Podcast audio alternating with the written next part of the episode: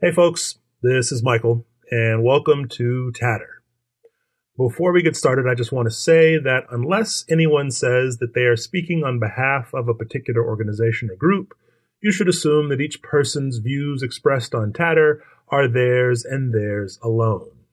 I just want to make that clear to avoid misunderstanding. And now that I have effectively precluded any such misunderstanding, let's get started. Here's Tatter.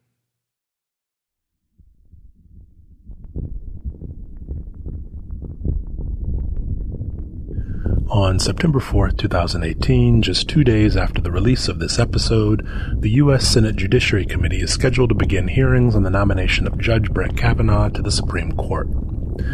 Given that President Trump has nominated Kavanaugh to replace the recently retired Associate Justice Anthony Kennedy, given that Kennedy has been seen widely as a critical swing vote on the court, including on the issue of abortion, and given that Kavanaugh is young enough to potentially serve for decades on the court, this nomination has generated a great deal of discussion and also activism by groups seeking to influence the votes of those senators thought to be susceptible to persuasion or to pressure.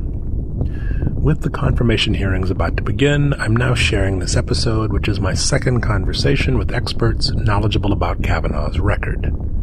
In this episode, I speak to two guests. One is a professor of law who's also clerked for the U.S. Court of Appeals for the D.C. Circuit, on which Kavanaugh now sits.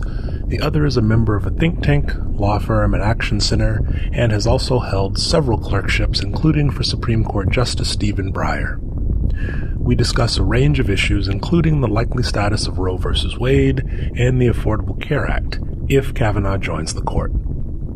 This episode is titled A Mighty Pen, Part 2.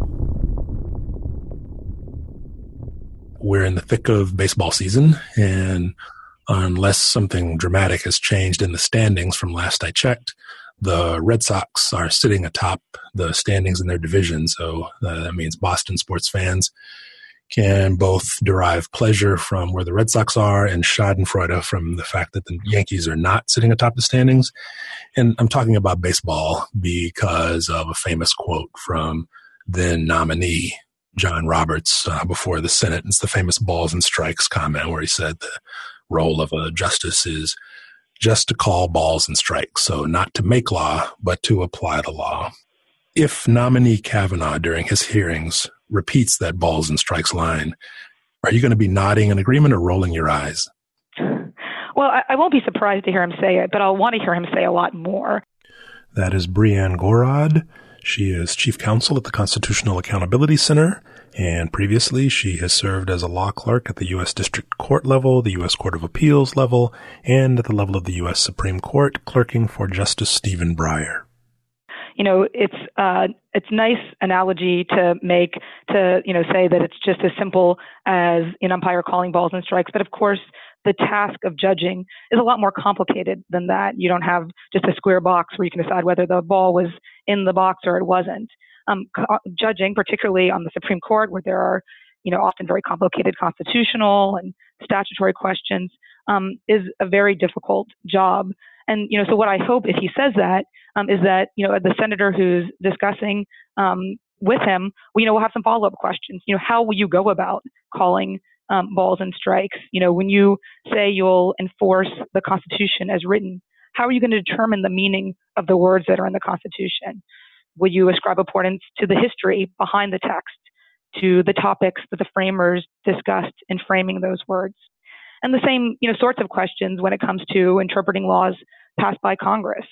Um, you know, does he think it's appropriate to consider Congress's plan when it was enacting the legislation?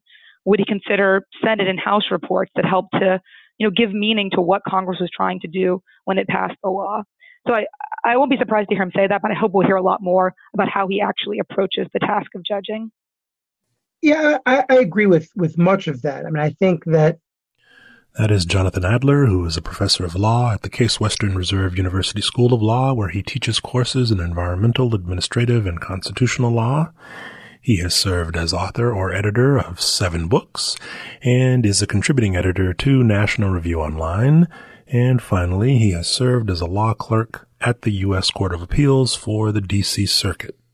We want people to be judges who conceive of their role as akin to that of the umpire in that their job is first and foremost to try and apply the rules of the game in a fair and consistent manner so as not to uh, affect the outcome in a way that that privileges one interest group or, or one policy agenda over another. But certainly that's the beginning of, of what a judge is doing. It's not it's not a complete discussion or explanation of, of what a judge is doing. Um, questions about how a judge defines the relevant strike zone, uh, how uh, the judge approaches, uh, as Brianne mentioned, questions of meaning, what are relevant sources, what aren't relevant sources, uh, the extent to which precedent matters, and so on. I mean, those are things that help us understand how the judge goes about differentiating balls from strikes, particularly in cases where you know where, where things are, are close to the line. Uh, and and as we know, the Supreme Court, because of the way it it gets cases, hears the hardest, most difficult cases where people of goodwill and good faith can and are likely to disagree, and where discerning the the line between a ball and a strike might be the most difficult. Jonathan, given your sense of Kavanaugh's record, do you have a sense of the kinds of sources to which he has turned, and by extension might, as an associate justice, turn in resolving ambiguity about the meaning of the text. So, inter- international law, for example, uh, or other resources. Well, I, I don't think international law would be high on Justice Kavanaugh's list um, unless it w- the issue was one that arose in a context in which resort to international law were particularly required, you know, such as a treaty or some kind of international arbitration agreement. I think it's a general matter. You know, he focuses on text to begin with. Uh, he he's shown concern for structure and history. As a lower court judge, he has shown a lot of very careful focus uh, to precedent. Uh, of course, as a lower court judge, he is bound by precedent in a way that as a Supreme Court justice, he he isn't. Uh, so we don't know the extent to which precedent would uh, help in that regard. I think he also you know brings to uh, uh many cases uh, a sense of a sense of what the underlying baselines should be that against which we evaluate various legal claims. What I mean by that is, uh, if you look at regulatory cases, which have been a lot of what he's done over the last dozen years, uh, he his belief is that regulatory agencies have the power that Congress gave them, and only that power. And so, when interpreting a statute that's at issue in a regulatory case, he starts from the assumption that the agency only has what Congress gave it, and so in, in very cl- in close cases, that would tend to lead him to err on the side of assuming an agency has less authority as opposed to having more authority. You know, my take is that Judge Kavanaugh has been a little bit less deferential to Supreme Court precedent than it sounds like, you know, Jonathan thinks that he's been. You know, there are certainly cases in which he has um, heeded what the court has said, um, but I think he has also been quite willing to uh, distinguish um, sometimes on, you know, very um, minor grounds in cases and areas where he didn't agree with the Supreme Court precedent that governed in a particular area. And that's something that even colleagues on the DC circuit, the court that he currently sits on, have pointed out um, in cases where he has disagreed with them. Um, there was a case about whether undocumented workers um, should be subject to the National Labor Relations Act, um, whether they enjoyed the protections of that law. And he concluded that they didn't. Um, and the majority of the panel said that his decision um, was at odds with the text of the statute and also at odds with um, relevant and applicable Supreme Court precedent. Um, and he's not hesitated in his writings as a judge and his, in his extrajudicial writings, so law review articles and in interviews, um, to criticize Supreme Court precedents um, that he disagrees with. You know, one area in which he seems to feel very strongly um, has to do with independent agencies. So agencies in which um, the heads of the agencies enjoy some protection um, from removal by the president. He's, you know, made very clear that he doesn't like the Supreme Court precedents that have blessed the existence of independent agencies. And so I think one thing that I'm sure he will get a lot of questions on at his confirmation hearing, and it'll be very interesting to hear what he says, is, you know, to hear him talk about precedent, um, because as Jonathan noted, you know, he is as a D.C. Circuit judge bound by Supreme Court decisions, um, but he won't be um, if he should be confirmed. Senator Collins, so the senior uh, senator from Maine, where I live, and uh, someone viewed as a critical vote on the Kavanaugh nomination recently, met with Kavanaugh and apparently during that meeting he characterized Roe versus Wade as quote settled law. How reassuring should individuals who are supportive of women's legalized access to abortion be by that comment? I mean, I'll, I'll say I don't think they should be very reassured at all. You know, I'd start, you know, not with what Judge Kavanaugh has said, but with what President Trump said. You know, during the campaign, candidate Trump repeatedly said that he was going to have litmus tests for his nominees to the Supreme Court. And one of those litmus tests was on abortion. You know, he said he was going to appoint justices who would vote to overrule Roe v. Wade.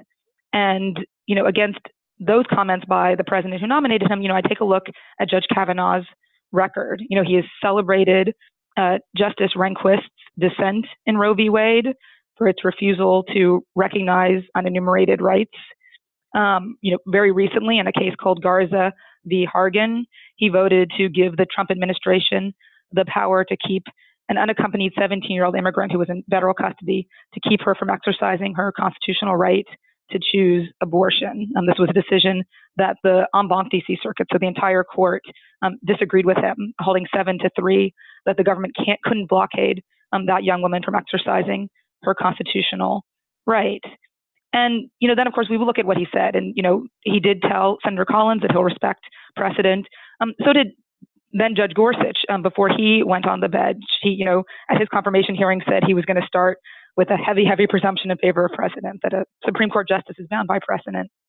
But then this past term, in his first full year on the court, he repeatedly rejected or called into question longstanding precedent. And, and the final thing I'll say, you know, the other thing that Judge Kavanaugh said to Senator Collins um, was that he agreed with Chief Justice Roberts. Um, Chief Justice Roberts, at his confirmation hearings, you know, said that he thought Roe was settled law. But if you look at Chief Justice Roberts' votes over the past um, you know, decade or so that he's been on the court, you know, he has repeatedly voted to limit access to abortion. He voted to uphold a federal ban on so-called partial birth abortion. Um, more recently, he would have allowed Texas to impose medically unnecessary restrictions in order to close almost all the abortion um, providers in the state.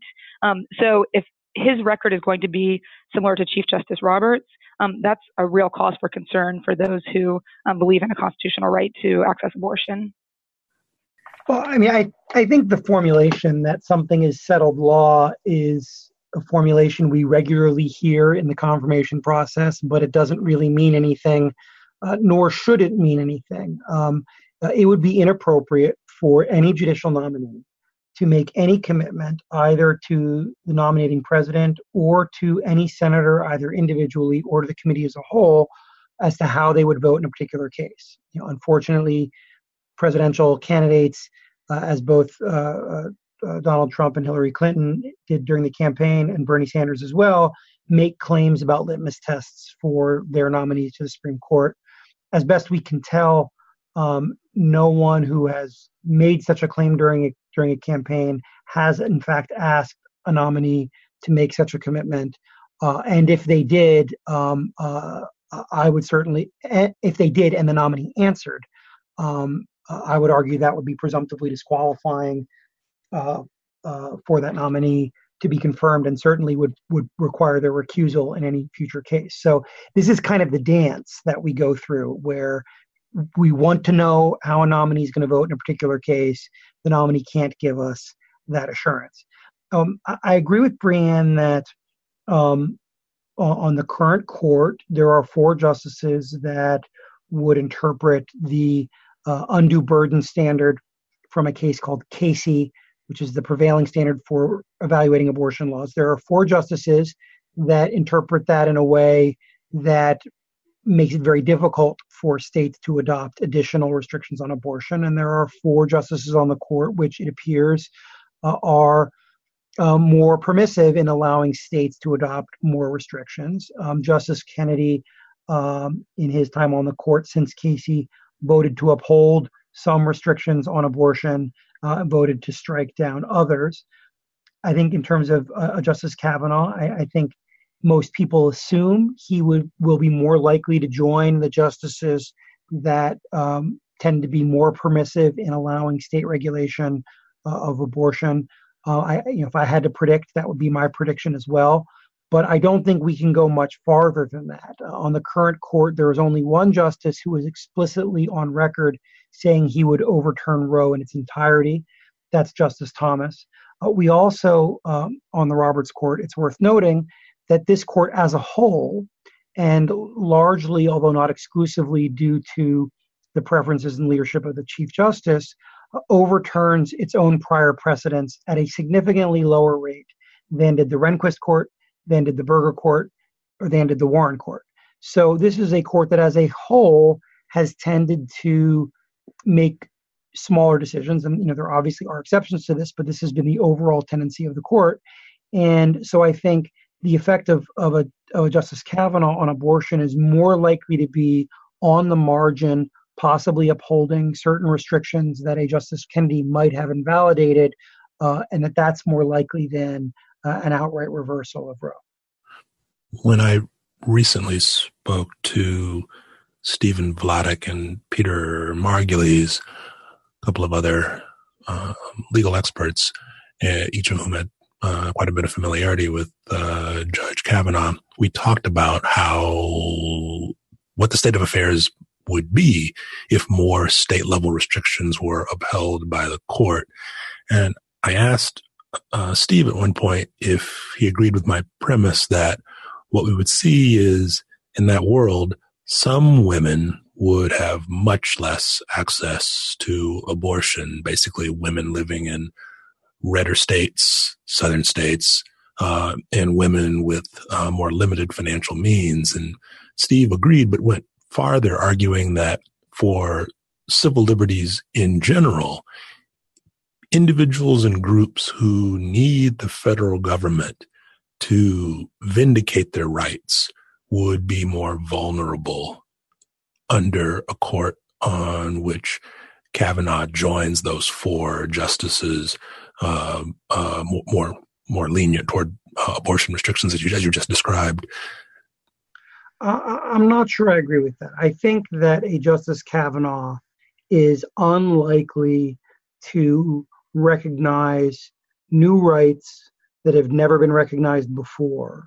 I think he was will probably be less likely to do that than Justice Kennedy was. But I don't think he's particularly likely to vote to withhold recognition or to overturn many decisions that recognized rights that were that the prior Supreme Court decisions have protected. So, for example, uh, I would be positively astounded if uh, if a Justice Kavanaugh were willing to vote to overturn Obergefell versus Hodges, which uh, required the recognition of same-sex marriage on equal terms with opposite-sex marriage. I, I can't see a Justice Kavanaugh voting that way. In terms of um, threats to uh, vulnerable populations more broadly, you know, it's it's worth noting that that that some of the things we've seen in in Judge Kavanaugh's record suggest rules that, while they might not be motivated by protecting uh, those who are more vulnerable, may have that effect. So, for example, in the criminal law context, uh, Judge Kavanaugh has written or joined some opinions which make it more difficult for the government to uh, uh, show uh, that certain sorts of um, uh, the mens rea was present for certain sorts of crimes that the that the necessary intent was required. He he voted in another case to recognize um, the validity of scientific evidence suggesting that battered women syndrome is in fact an actual occurrence and can explain uh, uh, conduct, and this was a, a, divided opinion. So I think that that while we wouldn't expect to see Judge Kavanaugh's mo- ex- explicit motivation to be the protection of underprivileged groups. Uh, I think there are a lot of areas of law where the consequences of his votes would be uh, to provide greater protection uh, for at least some groups than we see under current law.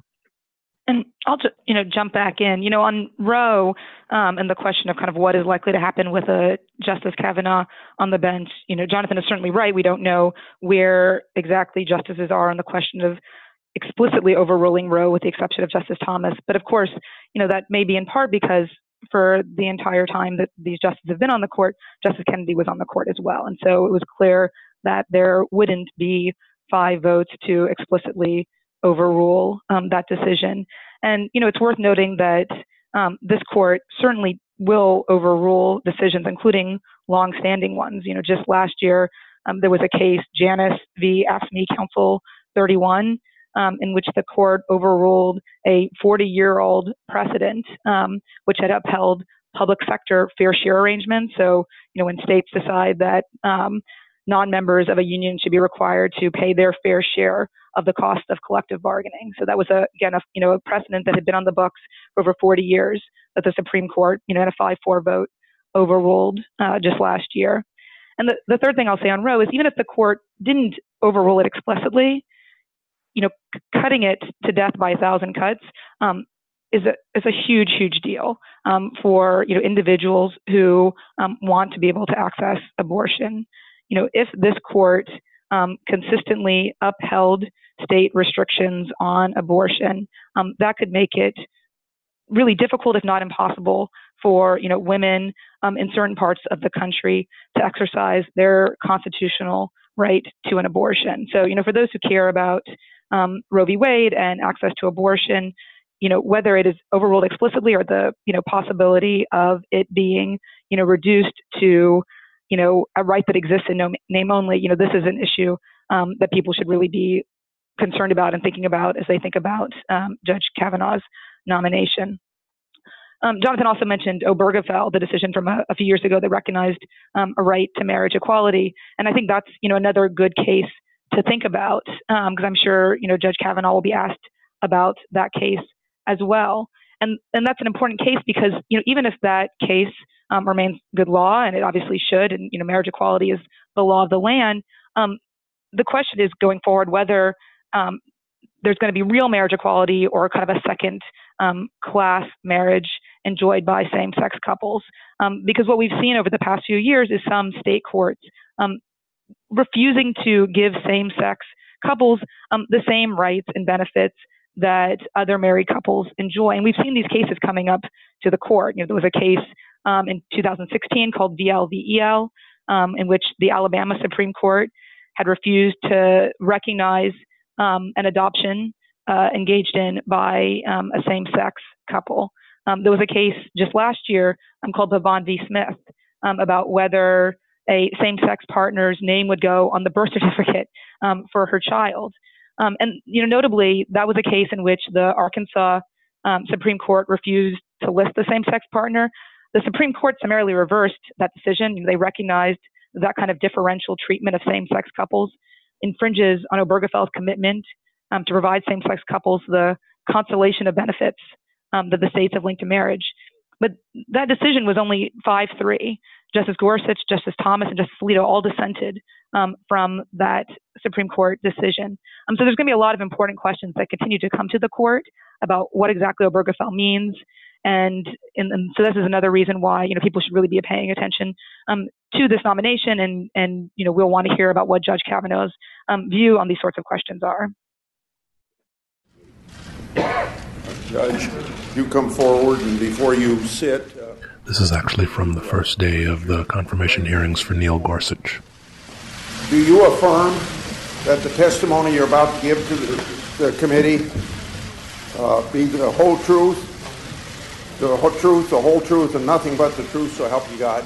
If you had the ear of senators on the Senate Judiciary Committee or senators in general who are meeting with Judge Kavanaugh, and you had a chance to suggest questions to be asked, as well as topics to be avoided because they're a poor use of limited time, would you have any advice to such senators?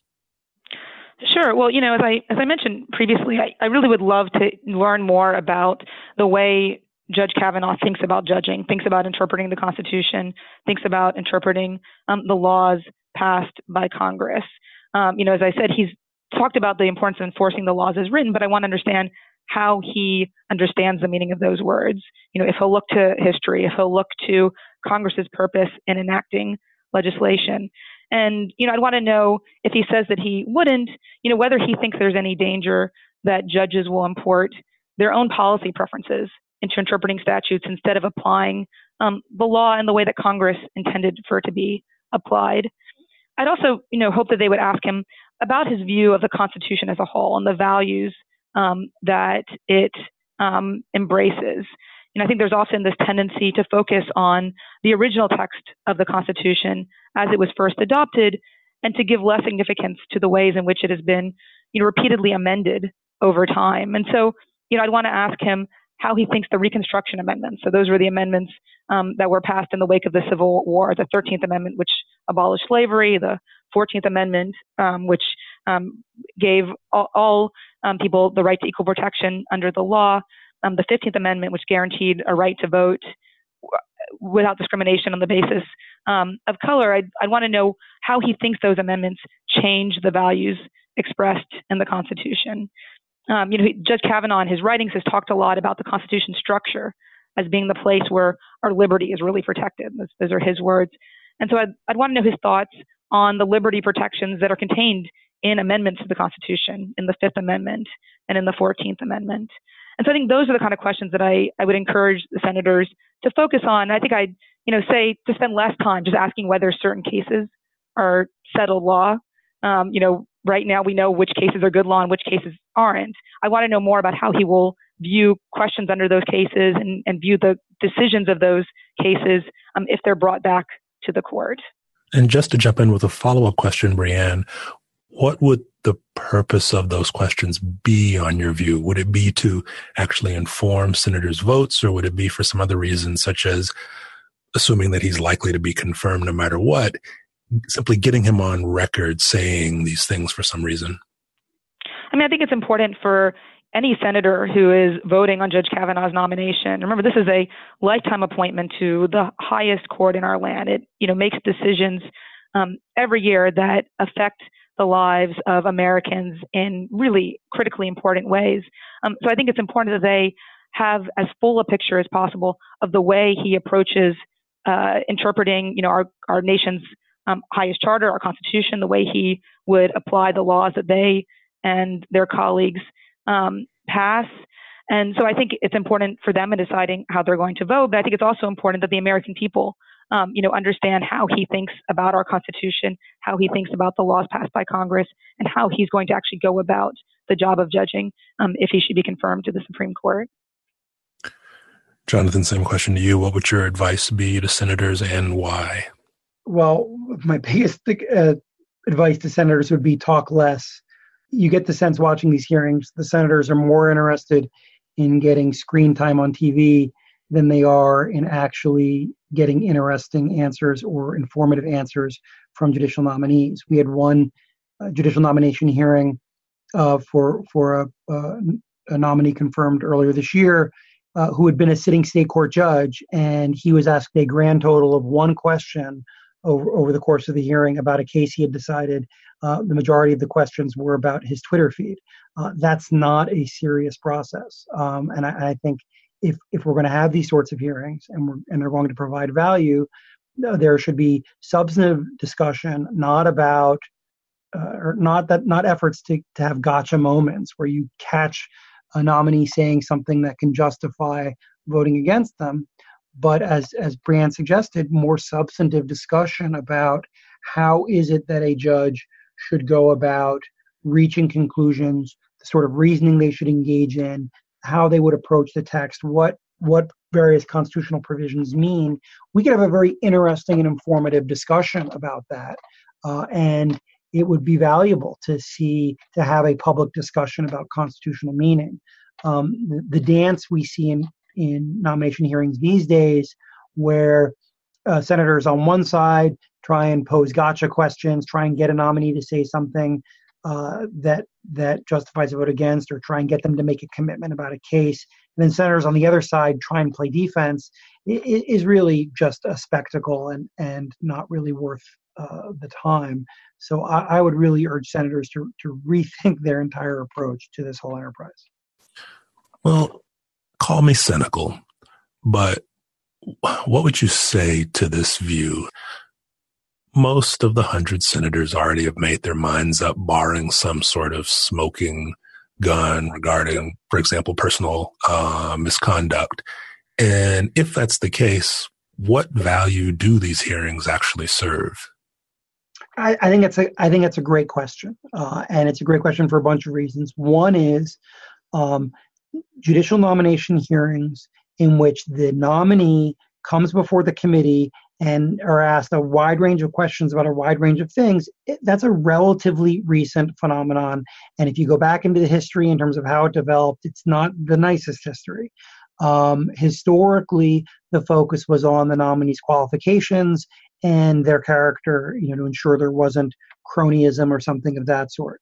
I think that the best justification for hearings today, particularly on the Supreme Court, where you know, people are poring over every available document uh, about the nominee in question, is that there is public value to a public discussion about the role of the court and the role of judges. But if that's how we're going to defend the hearing process, then that's the sort of hearing we should have. And uh, that's unfortunately not the sort of hearing that that senators have have have directed or or or, or created.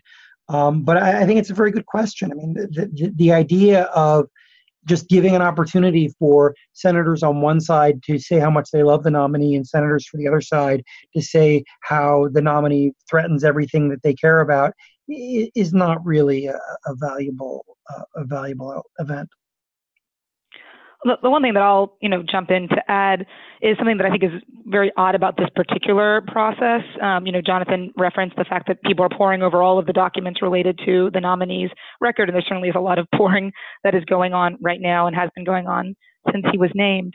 But you know, we're not going to have access to all of the documents relevant to this nomination um, if the hearings go forward right after Labor Day, as is currently planned. You know, the archives um, have informed the Senate that there are, you know, hundreds of thousands of pages of documents um, that were requested by Senator Grassley that are not going to be available until October.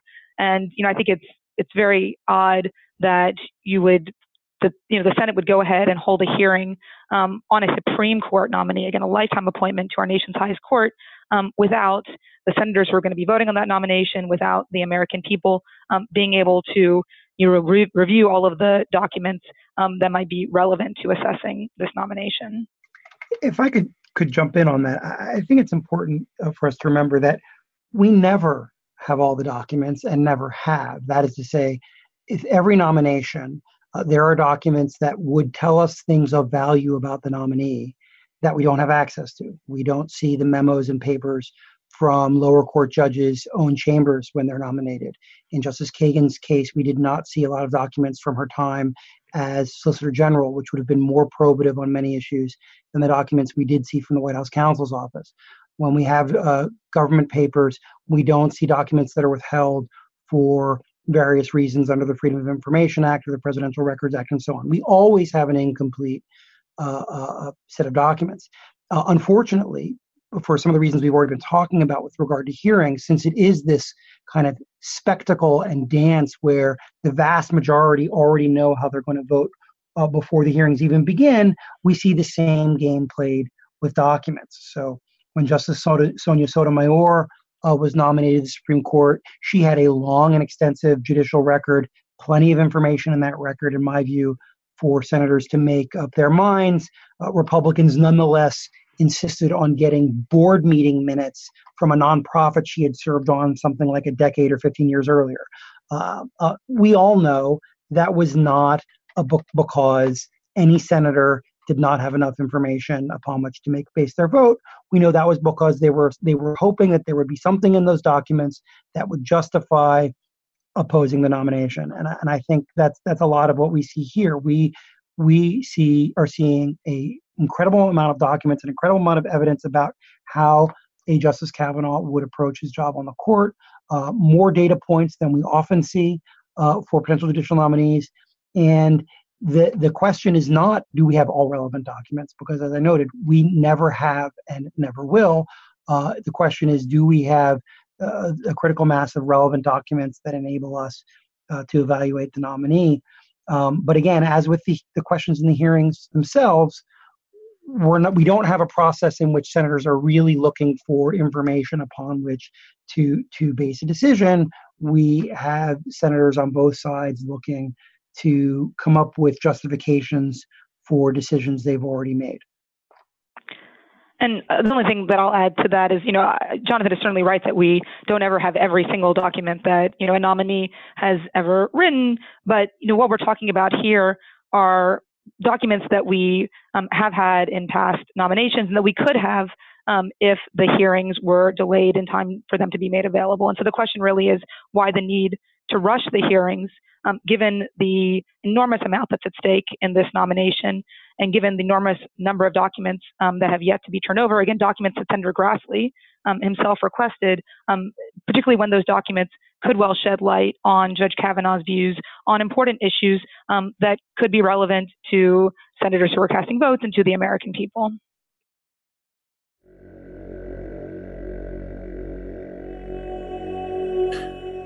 If I may, I'm going to nudge us to a different topic, and it's the survivability of a particular uh, legislative act, and that's the Affordable Care Act, uh, affectionately or less than affectionately referred to by many as Obamacare.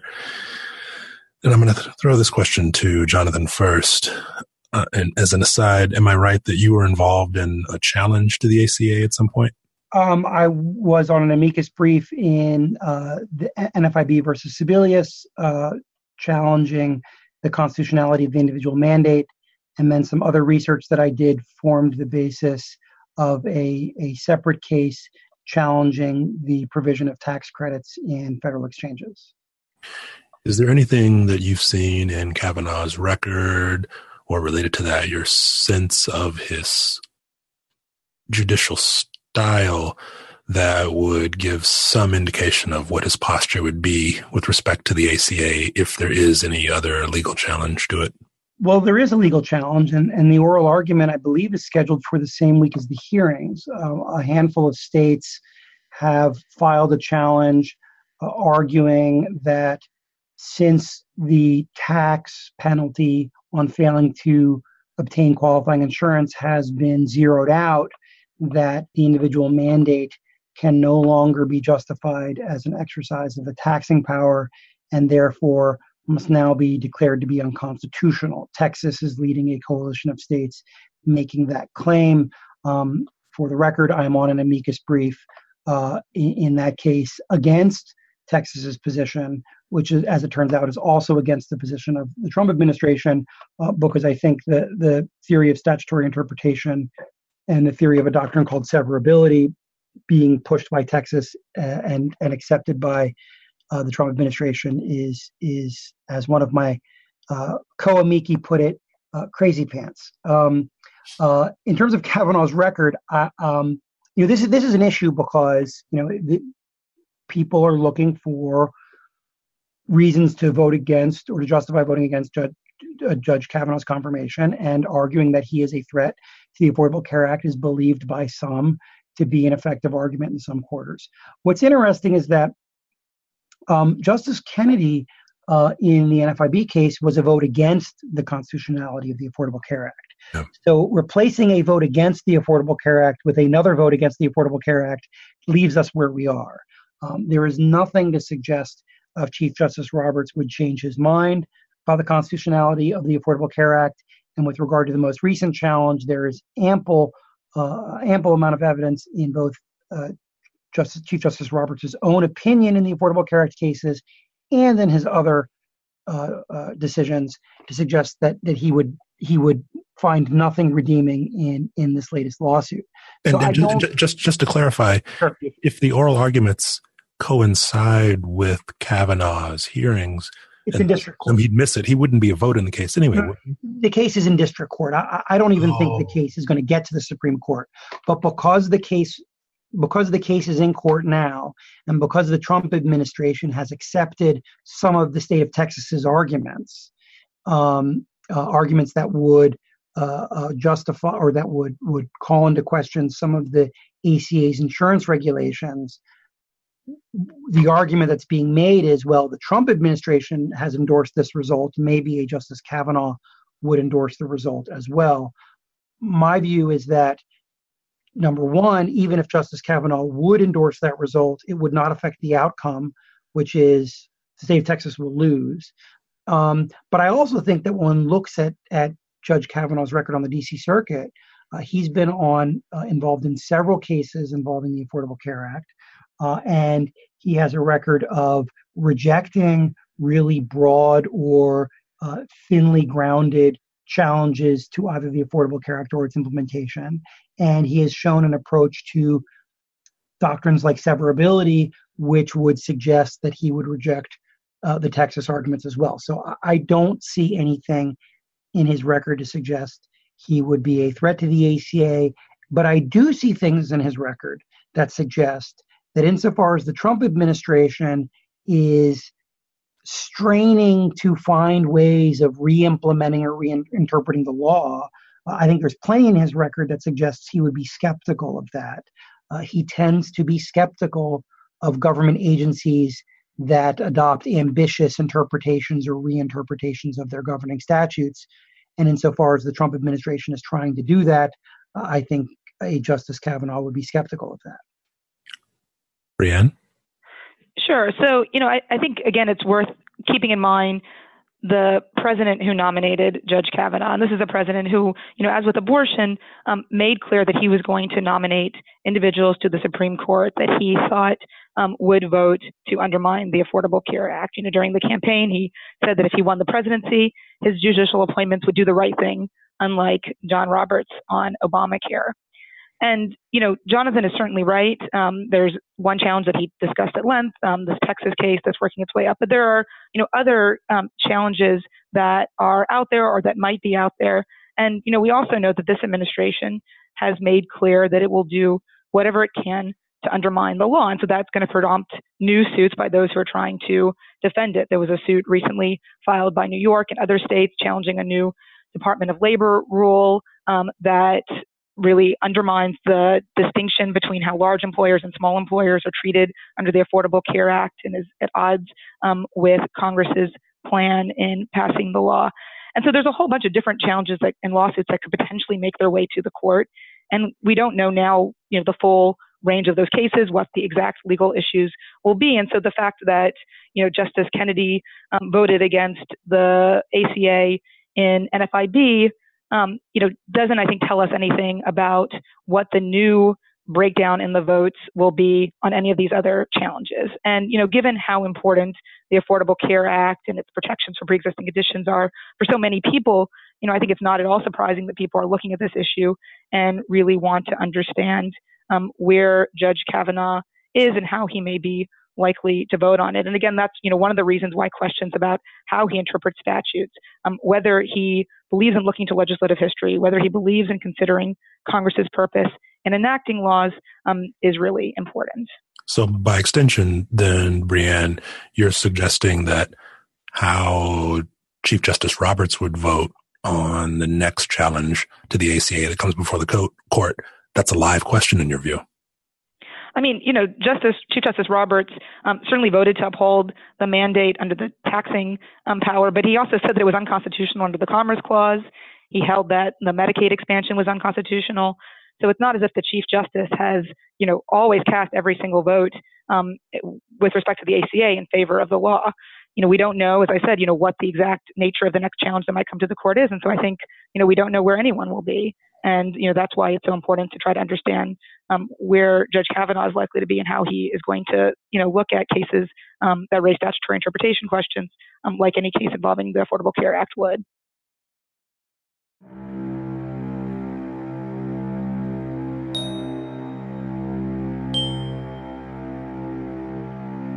So, One thing, and I'm going to throw this one first to Jonathan too, because it arises from something that I saw you write about. I've seen you as one of a number of authors who've written about diversity among the clerks at the U.S. Supreme Court. And that has not been um, a hotbed of diversity. There's been statistical, statistical overrepresentation of whites and of males. Why does diversity among uh, clerks at the U.S. Supreme Court matter? Well, I mean, clerkships on the Supreme Court uh, open a lot of doors. They, you know, have getting that sort of clerkship provides someone effectively with automatic entrance into the legal elite of our country, um, particularly in Washington D.C. And if that elite solely consists of people of a particular type of background, then it's not representative of the nation as a whole. And so I think um, it's certainly reasonable to be conscious. You know, whatever one thinks, of, whatever one thinks about affirmative action or things like that, it's certainly reasonable to be conscious of whether or not um, the selection of clerks has created or perpetuated a an, an elite that is uh, unrepresentative of the country as a whole uh, and and and that's and, and given the fact that the Supreme Court's uh, Supreme Court clerks have traditionally been uh, overwhelmingly white and male, uh, even more so than the legal profession more more broadly. Uh, you know, it's certainly it might be reasonable for people to ask about that. Um, so I totally agree with Jonathan that you know the Supreme Court clerkships um, open doors, and so we would want um, those doors to be open to a diverse group of individuals you know, I also think that um, diversity in the ranks of clerks, you know, matters because these are the people who are um, discussing the cases, discussing the legal questions um, with the justices. Certainly, you know, in every case, it is the justice who makes the decision about which way to vote and what the opinions say. But I don't think that means that the input they receive from their clerks is irrelevant. And so having people who come from different backgrounds, who have different experiences, um, can widen the you know range of inputs and views um, that the justices have when they're making these critically important decisions. Related to that, it's noteworthy that one of the justices who has the most racial and ethnic diversity among her clerks, uh, Justice Sotomayor, is also one who, if I recall correctly, spoke of the value of empathy in judicial reasoning during her hearing. So that would seem consistent with that and wanting to have a diversity of perspectives. And, and so, Brianne, you anticipated my question, which was going to be about whether the content of opinions can be influenced by the embodied diversity among the ranks of one's clerks. And if I'm hearing you correctly, you're implying that it might. I, I think there can certainly be instances. Again, you know, the justices um, are the ones who are um, nominated by the president and confirmed by the Senate. You know, everything that comes out of the court reflects their views, and they are the final decision makers.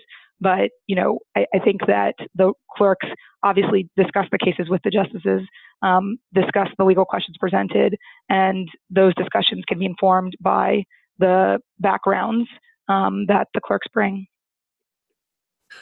If I could just jump in real quick on on the on the clerkship diversity point. Um, one thing that's really interesting and, and might be surprising is that Judge Kavanaugh on the DC circuit uh, has hired more women than men uh, and has hired a higher uh, proportion of non-white uh, clerks than uh, many of his colleagues and as a percentage than most members of the Supreme Court. Uh, and that's perhaps unexpected because we tend to think uh, that you would, you would get more law clerk diversity perhaps from a, a, liberal judge or justice and less from a conservative judge or justice.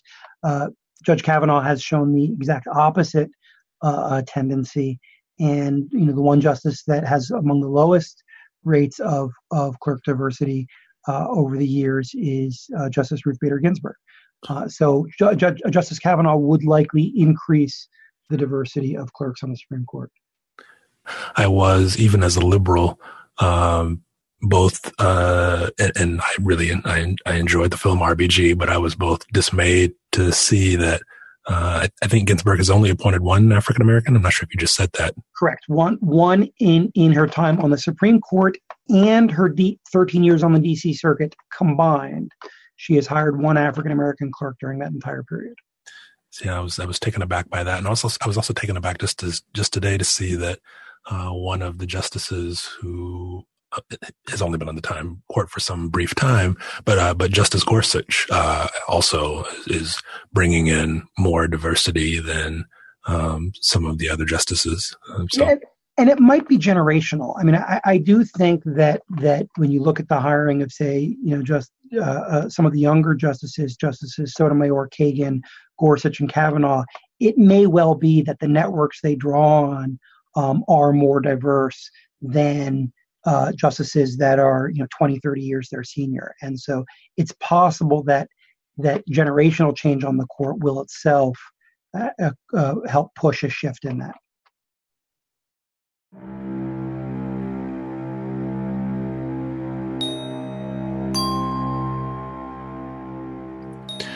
So here's the final question. And this final question, I'm going to ask you to respond to an analysis that if I were advising progressive activists, um, uh, this would be the analysis upon which my advice rested. And my analysis is that barring some smoking gun regarding personal misconduct, Brett Kavanaugh is going to be uh, confirmed by the Senate as the next Associate Justice on the U.S. Supreme Court. And that as a consequence, spending limited time fighting that nomination is not the best use of progressive activist time.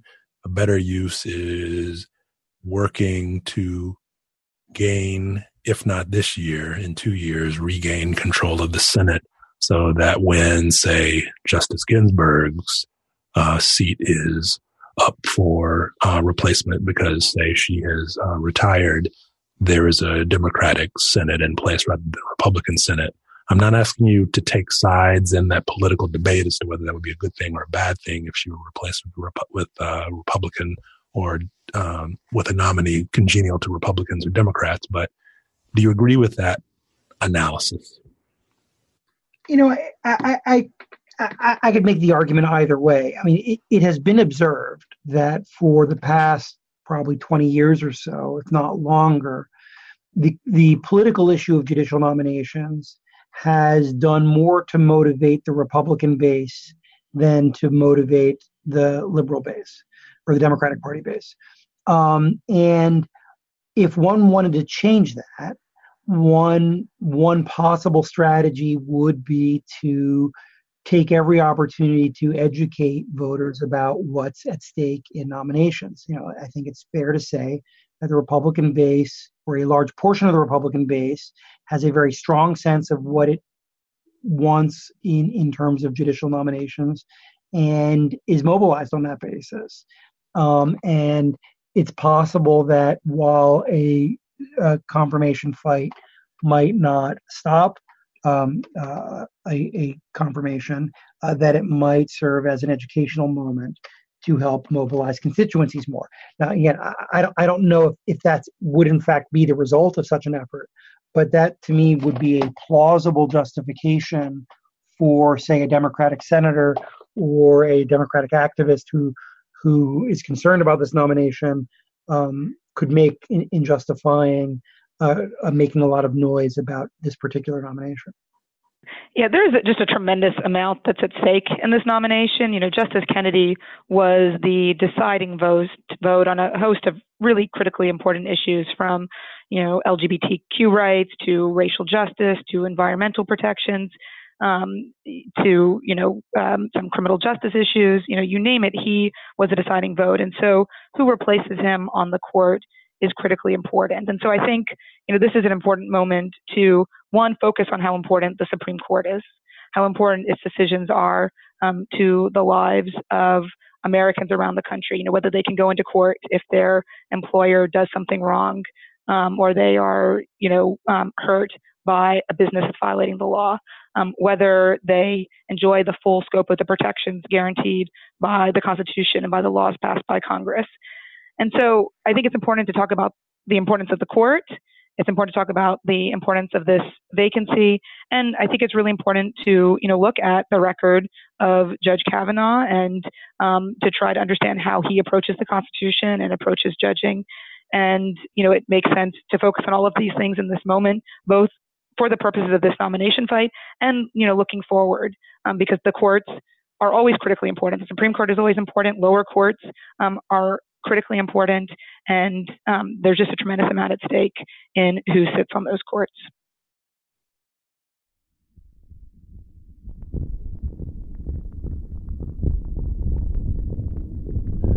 That's it for Tatter. I want to thank Adler and Gorod for taking the time to talk with me. Check out tatter.fireside.fm and go to the page for this episode for links to information about each of them and also for information about some of the cases to which they referred. As always, to offer feedback on this or any episode, use Twitter, and the handle is at tatter underscore rags. You can also go to iTunes and post a review. To offer monetary support, go to patreon.com slash tatter, where you can do the equivalent of buying me a cup of coffee or a beer once a month. In any case, thanks for listening, and be well.